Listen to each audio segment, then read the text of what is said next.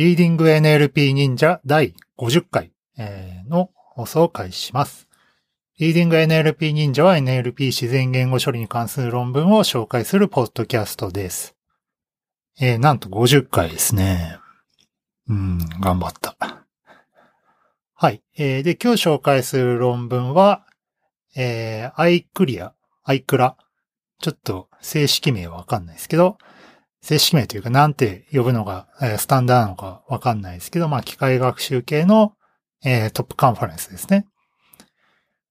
えー、から、えー、Electra Upright Training Text Encoders as Discriminators rather than Generators ということで、えー、エレクトラ。まあ、すでに結構話題になってたのかちょっとわかんないですけど、まあ、そこそこまあ解説も出てるし、で、まあ、まあ、ちょっと前の、ちょっと前と言っても、まあ最近ではあるんですけど、まあ、何番戦時かわかんないですけど、まあこのモデルの紹介をしようかなと思います。で、論文自体は、えっと、スタンフォードとグーグルの、えー、共同研究なのかインターンなのかわかんないですけど、まあ、えー、共同研究っぽい気はしますね。はい。えー、で、今日紹介する論文は、まあ、エレクトラっていうことで、まあ、まあいろいろバートの、まあ、派生なわけですけど、ちょうどエピソード47、1月に配信したモデルでアルバートっていうモデルを、えー、解説していたので、まあこの、えー、モデルも興味あれば、まあ聞いてみてください。アルバートは何かっていうと、えっと、バートをベースにして、えー、何をしたかっていうと、まあ、パラメータを、まあ、削減するっていうので、まあ、メモリを共有したり、えー、埋め込み空間をなんかこう分割したりみたいなことで、えー、バートと比べてもちっちゃい、えー、モデルで性能いいよみたいな話があって、まあ、よかったんですけど、このエレクトラは、えー、何かっていうと、えー、マスクトランゲージモデルを、えー、まあ、変えて、えっ、と、リプレイストトークンディテクションっていうモデルを、モデルじゃないや、事前学習のタスクを、えっ、と、提案していて、まあ、これを普通にバートに適用するだけで、まあ、バートっていうか、まあ、トランスフォーマーに適用するだけで、えー、性能めっちゃ上がっちゃうよみたいな話をしています。で、マスクトランゲージモデルって何だったかっていうと、まあ、何らかの適当な文に対して、まあ15%とか、なんか適当に単語を選んで、その単語をマスクシンボルに置き換えちゃうと。で、マスクトランゲージモデルでは、えー、そのモデルは、えー、そのマスクされたトークンを、まあ、予測して、まあ、復元できるかっていうのを、まあ、事前学習のタスクとしてやっていましたと。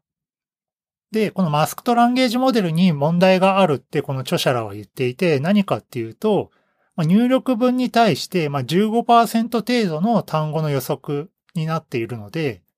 まあ一応文全体を入力するとはいえ、その15%程度しか扱えないってことは、まあ効率悪いんじゃないのみたいなことを言っていると。で、えっと、著者らはリプレイストトークンディテクションっていうモデルに切り替えよう。切り替えようっていうか、まあ切り替えたモデルを提案していて、まあこれは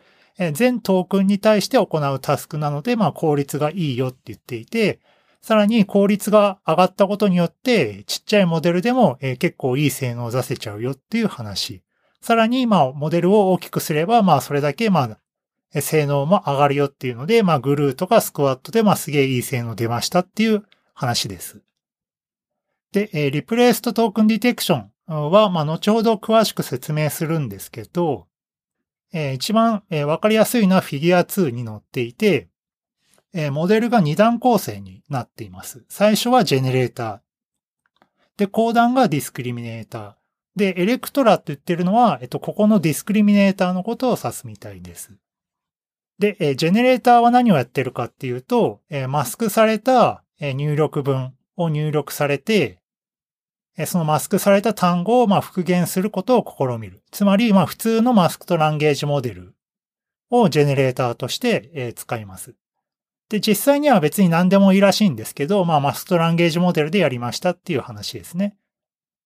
で、えっと、マスクトランゲージモデルがミスっている可能性もあるので、まあ、オリジナルの文とは違うトークンが出ているところがあると。で、その時系列文に対してディスクリミネーターは、えっと、各トークンが元文と同じかどうかっていうのを日判定しますと。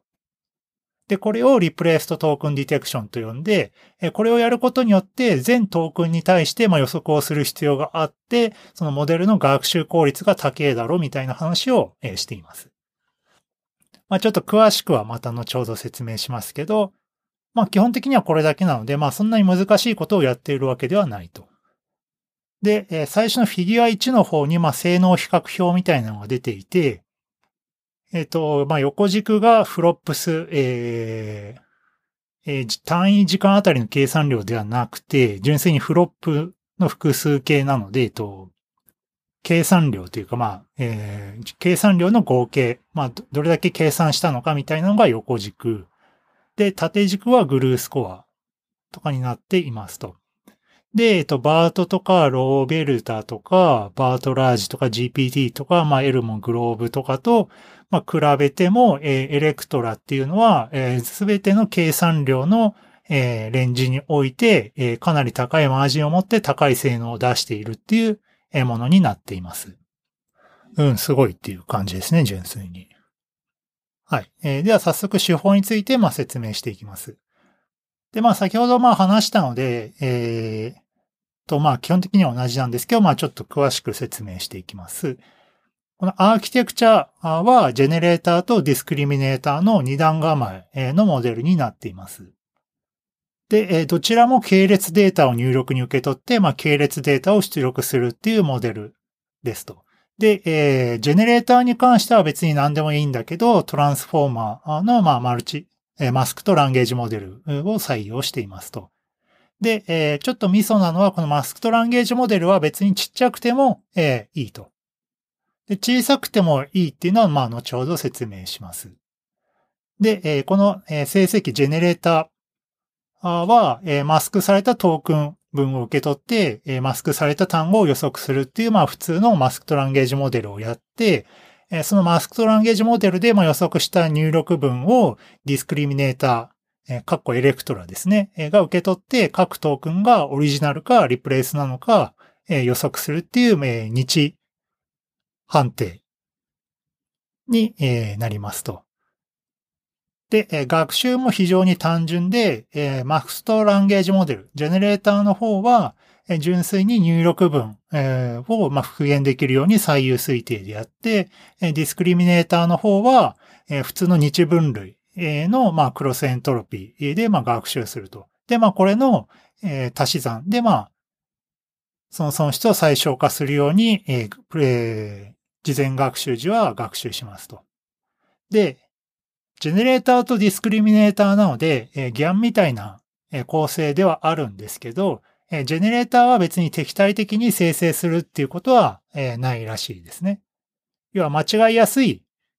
文を生成するとかそんなことはなくて、入力文に対してそれをまあコピーするように、まあ純粋に学習するっていう風にしています。で、まあテキスト分野ではまああんまり敵対学習ってまああんまりうまくいかないみたいな研究がまあ多いみたいで、え、まあジェネレーターはまあちょっと弱いぐらいがいいかなみたいな風に書いてました。で、えっと、他の手法としてその強化学習を使うとかもやったみたいなんですけど、まあ別にそんなことをしなくても、えー、普通に最優推定でやるだけで一番性能が良かったっていうのがあります。で、この辺に関してはアペンディックス F とかに書いてるみたいですね。で、事前学習はそれだけで、だから次文予測とか、えー、文順序予測とかはしなくて、えっと、この replaced token detection だけをやっているっぽくて、事前学習は終わりますと。で、 fine-tuning のフェーズに入ったら、えー、 generator はもう使わなくてえ、識別器、 discriminator のみを、えー、 downstream task で fine-tuning して使うっていう感じらしいですね。で、まあ、あとは普通に、えっと、タスクに合わせて、まあ、最終レイヤーに、まあ、線形変換のなんかレイヤーを突っ込んで、えー、他クラス分類するとか、あまあ、やるっていう感じですね。はい。これだけなんですよね。なので、バートの、えー、モデルがあったら、モデルというかまあ、コードがあったら、まあ、それの、えー、タスクをこれにするだけなので、実は、えー、エレクトラの追試っていうのは、まあ結構、単純、簡単にできちゃったりします。では実験ですと、実験は、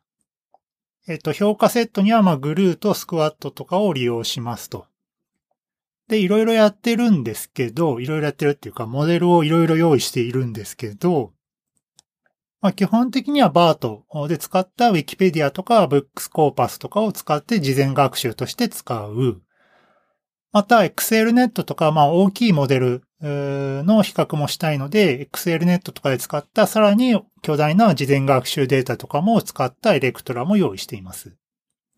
で、モデルのアーキテクチャはほとんどもう BART ともハイパーパラメーターのレベルでもう一緒に合わせていますと。で、えー、評価は、えー、と、ま、グルーとか、ま、テストセットが非公開なので、えっと、デブセットとかの評価結果も、出していて、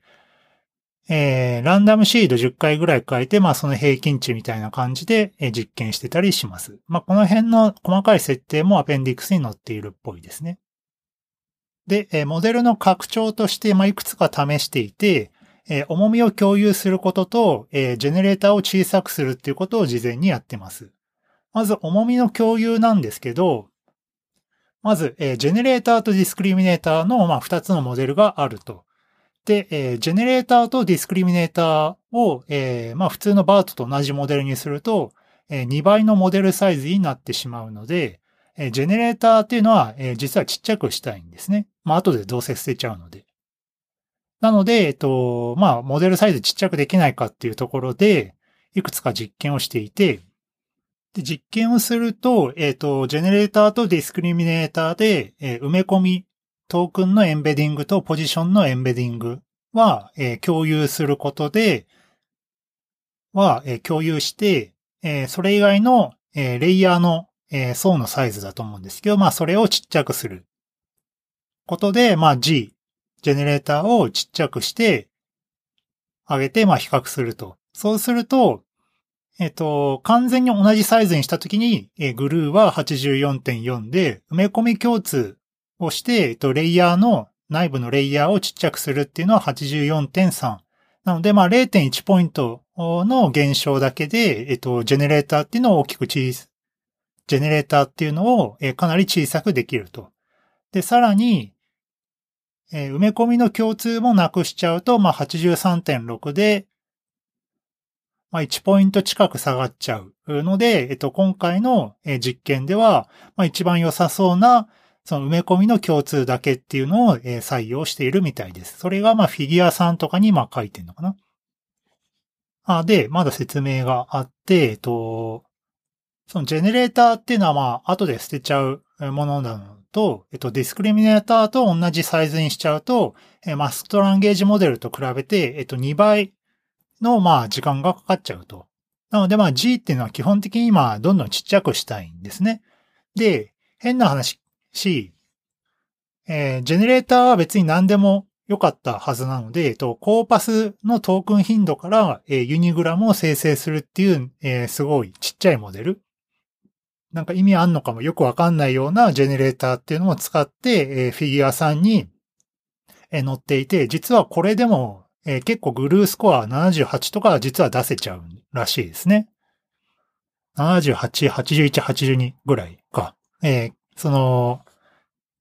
ディスクリミネーターの埋め込みサイズによって、まあ、えー、性能は違うんですけど、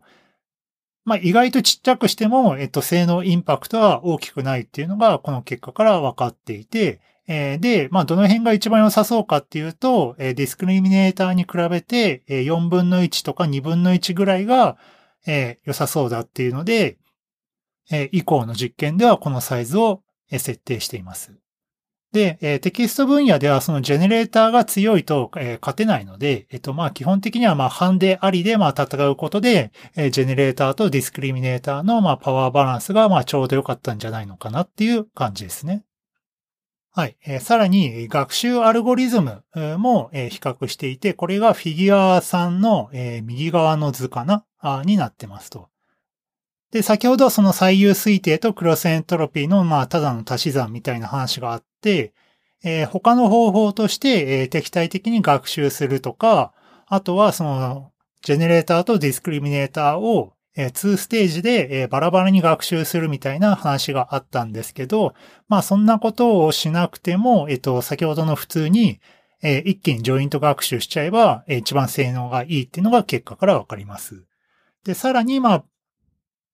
えー、バートと比べても、その、そんなに性能の良くなかった2ステージの学習とか敵対学習は、それよりも性能が、えー、いいっていうことも、えー、この結果からわかります。はい。えー、まあでもまあ一番良かった、まあ普通に足し算でまあ学習する、ジョイント学習するっていうのを学習アルゴリズムとして採用しています。はい。では実験にようやく入るかな。まず、えー、ちっちゃいモデルの実験結果から見ていきます。これはシングルの GPU、まあ、えー、V100 って書いてるので、まあシングルと言いつつ、まあいい GPU 使ってるんですけど、えー、これをし、えー、これをエレクトラスモールって書いていて、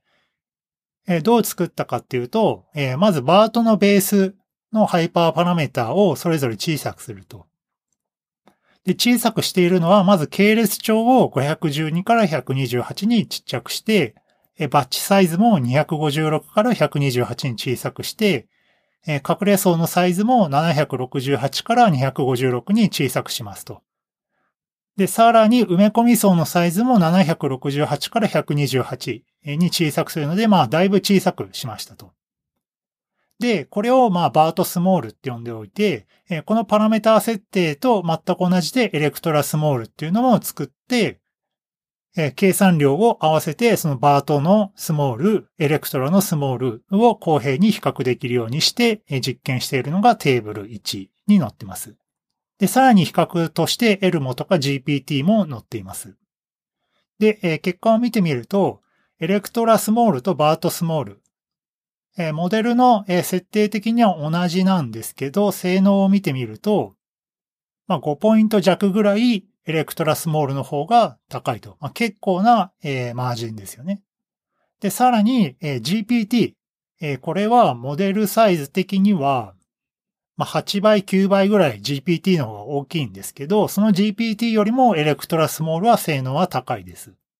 で、さらに ELECTRA small は、えっと、4日間で学習したものなんですけど、えっと、6時間だけ学習したやつを見ても GLUE score 74ってなっていて、 BERT small とまあ大体同じぐらいの、え、性能になっている。要は BERT small を4日間学習したものと、 ELECTRA small を6時間学習したものっていうのは大体同じぐらいなので、えっとまあ収束、性能の収束スピードがまあめっちゃ速いっていう感じですよね。で、さらに ELECTRA base。これは BERT base とま同じパラメータ設定の ELECTRA 版ですけど、えこれは、え BERT の large は、えっと、84ポイントらしいんですけど、 ELECTRA base は85.1なので、えこんだけパラメータをちっちゃくしても、えバートラージに勝ててしまうっていうのは、まあ、この結果からわかります。まあ、ベースとかスモールとかラージとか、まあ、いろいろ出てくるんですけど、まあ、基本的にもうエレクトラは、まあ、ちっちゃくても、えー、強いっていう感じなので、まあ一段階なんか性能が上がっている雰囲気が、まあ結果からわかりますと。じゃあ次に大きなモデルではどうなのっていうので、えその辺だとロバータとか XLNet とかまあいるんですけど、まあこいつらと比較してやろうと。で、 ELECTRA は今回は、 ELECTRA 400K と ELECTRA 1.75 million っていうやつを用意していて、この 400K とか1.75 million っていうのはステップ数ですね。要は長い時間、長い時間っていうか長いステップ、大きい、その何回もそのステップ数多くして性能がどんだけ上がっていくのかみたいな話を、ここでは比較していますと。で、 ELECTRA 400K っていうのは、だいたい RoBERTa の事前学習の約4分の1ぐらいのステップ数らしくて、1.75 million でまあだいたい同じぐらいっていう設定らしいですね。で、XLNet RoBERTa とかは、えっと、学習データ、事前学習データ違うっぽいので、まあ厳密な比較ではないんですけど、まあモデル規模的にはまあみんな似たようなもんっていうので、比較されています。で、テーブル2にその結果、まずデブセットでの結果が載っていて、 ELECTRA 400K っていうのは RoBERTa とか XLNet とまあ同じぐらいの性能なんだけど、計算量は4分の1でいいよっていう話ですね。なので、まあ、大規模設定でも ELECTRA さん強いと。で、さらに1.75 million。同じぐらいの計算量をぶち込んでみると、え、 state of the art の性能が出てしまうっていう話ですね。で、えっと、ちゃんとテストセット、えー、リーダーボードにコミットしているやつだと思うんですけど、を突っ込んでみると、えー、この ELECTRA 1.75 million ですよね、多分。えー、を、出してあげると、まあやっぱ state of the art の性能が、えー、出る。で、まあ一部負けて、一部というか、えー、MRPC、 reading comprehension だと思いますけど、それでまあ若干負けてはいるけど、まあ計算量は XLNet とか ALBERT よりも、え、少なく済む、上に、え、強いっていう感じですね。まあ、9タスク中8タスクで、え、 state of the art ですね。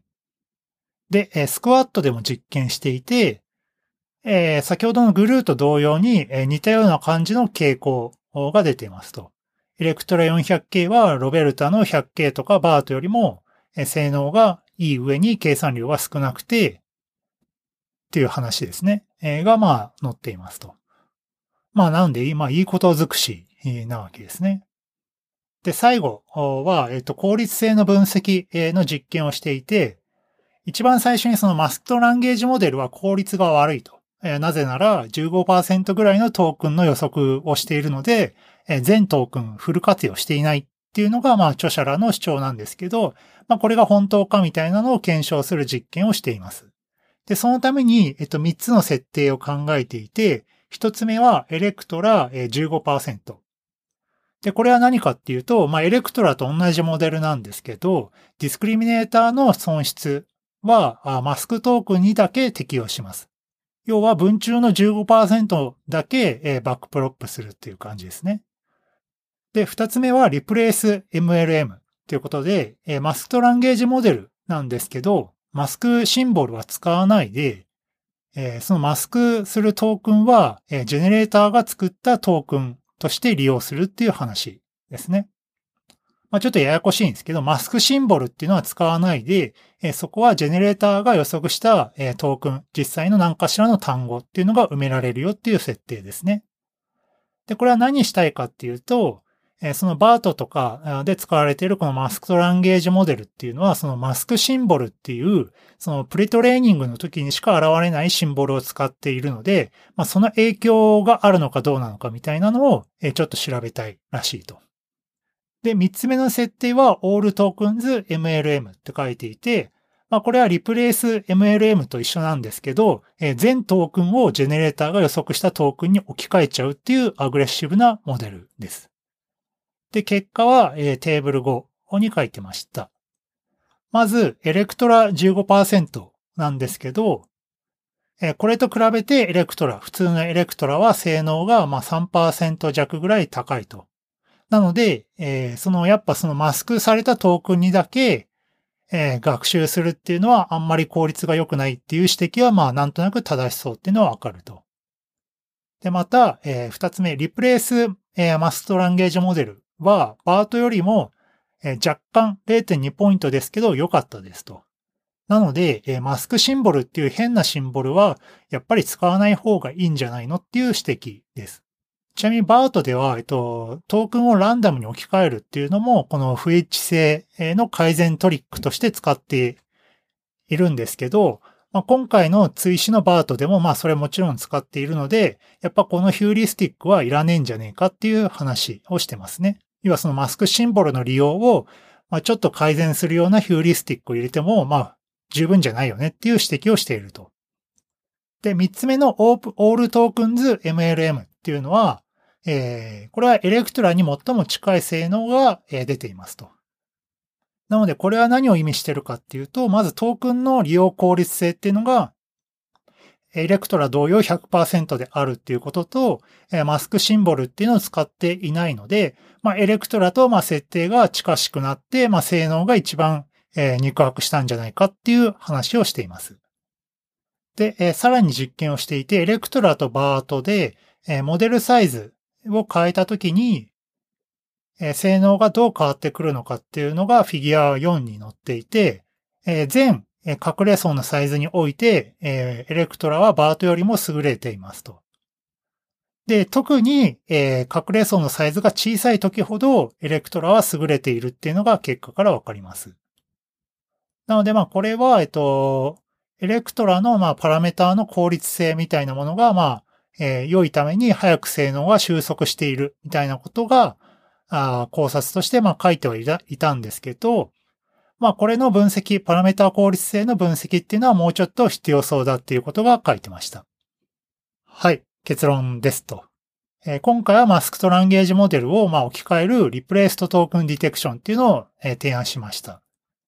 リプレイストトークンディテクションは、え、ジェネレーターとディスクリミネーターの二段構成になっていて、え、マスクされたトークンっていうのを、え、ジェネレーターが、え、何らかの形で予測して、え、それを、え、ディスクリミネーターが、え、各トークンごとに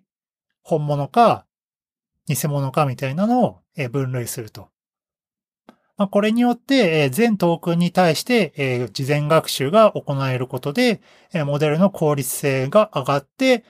えモデルサイズが小さくても、え十分な性能を出せるっていうのを確認しましたし、大きなデータセットであれば、さらに性能の、え大きな、え改善っていうのが見れましたっていうのが今回の論文、エレクトラでした。はい、コメントです。あとこのリプレイストトークンディテクションってまあ、えー、仕組み自体は単純なんですけど、まあ、結構納得感あるかなと思っていて、その、穴埋めをするよりも、その正解っぽい事例から間違えてる箇所を探すっていうのはちょっと添削に近いかなと思っていて、そのタスクをやるっていうのは、まあ、結構人でも難しいと思うので、そのタスクの難しさっていうのがいい塩梅で聞いたことと、さらにその効率性の良さみたいなのがうまく相まって、この ELECTRA の成功につながったのかなと思いました。で、また実験結構、その、まあ理論的な実験は特にないんですけど、えー、そのモデルの公平性の比較みたいなところで、まあ、 BERT といろいろパラメータを合わせることで実験結果は結構わかりやすかったかなと思うので、まあ、結構参考になりました。で、また理論的な分析ではないので、えっと、 ELECTRA、まあ、デファクトになるかはちょっとわかんないですけど、まあ、後々、えこのタスク設定が、ま、分析されていくことに期待ですと。はい。はい。今日紹介した論文は、えー、391番 Git、GitHub の一種の391番、 ELECTRA、pre-training text encoders、as discriminators rather than generators ということで、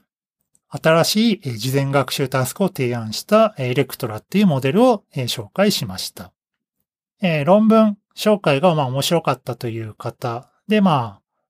あ、Apple Podcast を使っている方は、ぜひ、レビュー